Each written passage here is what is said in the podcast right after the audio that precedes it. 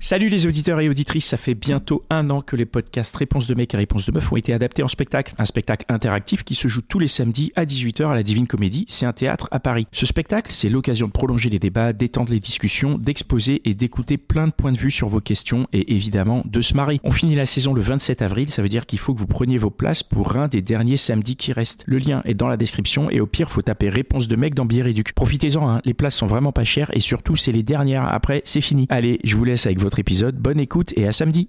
Salut, c'est les gentilshommes. Si t'as kiffé l'épisode de Réponse de mec de mardi, sache que aujourd'hui, vendredi, on sort un épisode du podcast Miroir qui s'appelle Réponse de meuf. Trois meufs qui répondent aux questions d'un mec. Alors va t'abonner maintenant et rendez-vous mardi pour Réponse de mec et vendredi pour Réponse de meuf.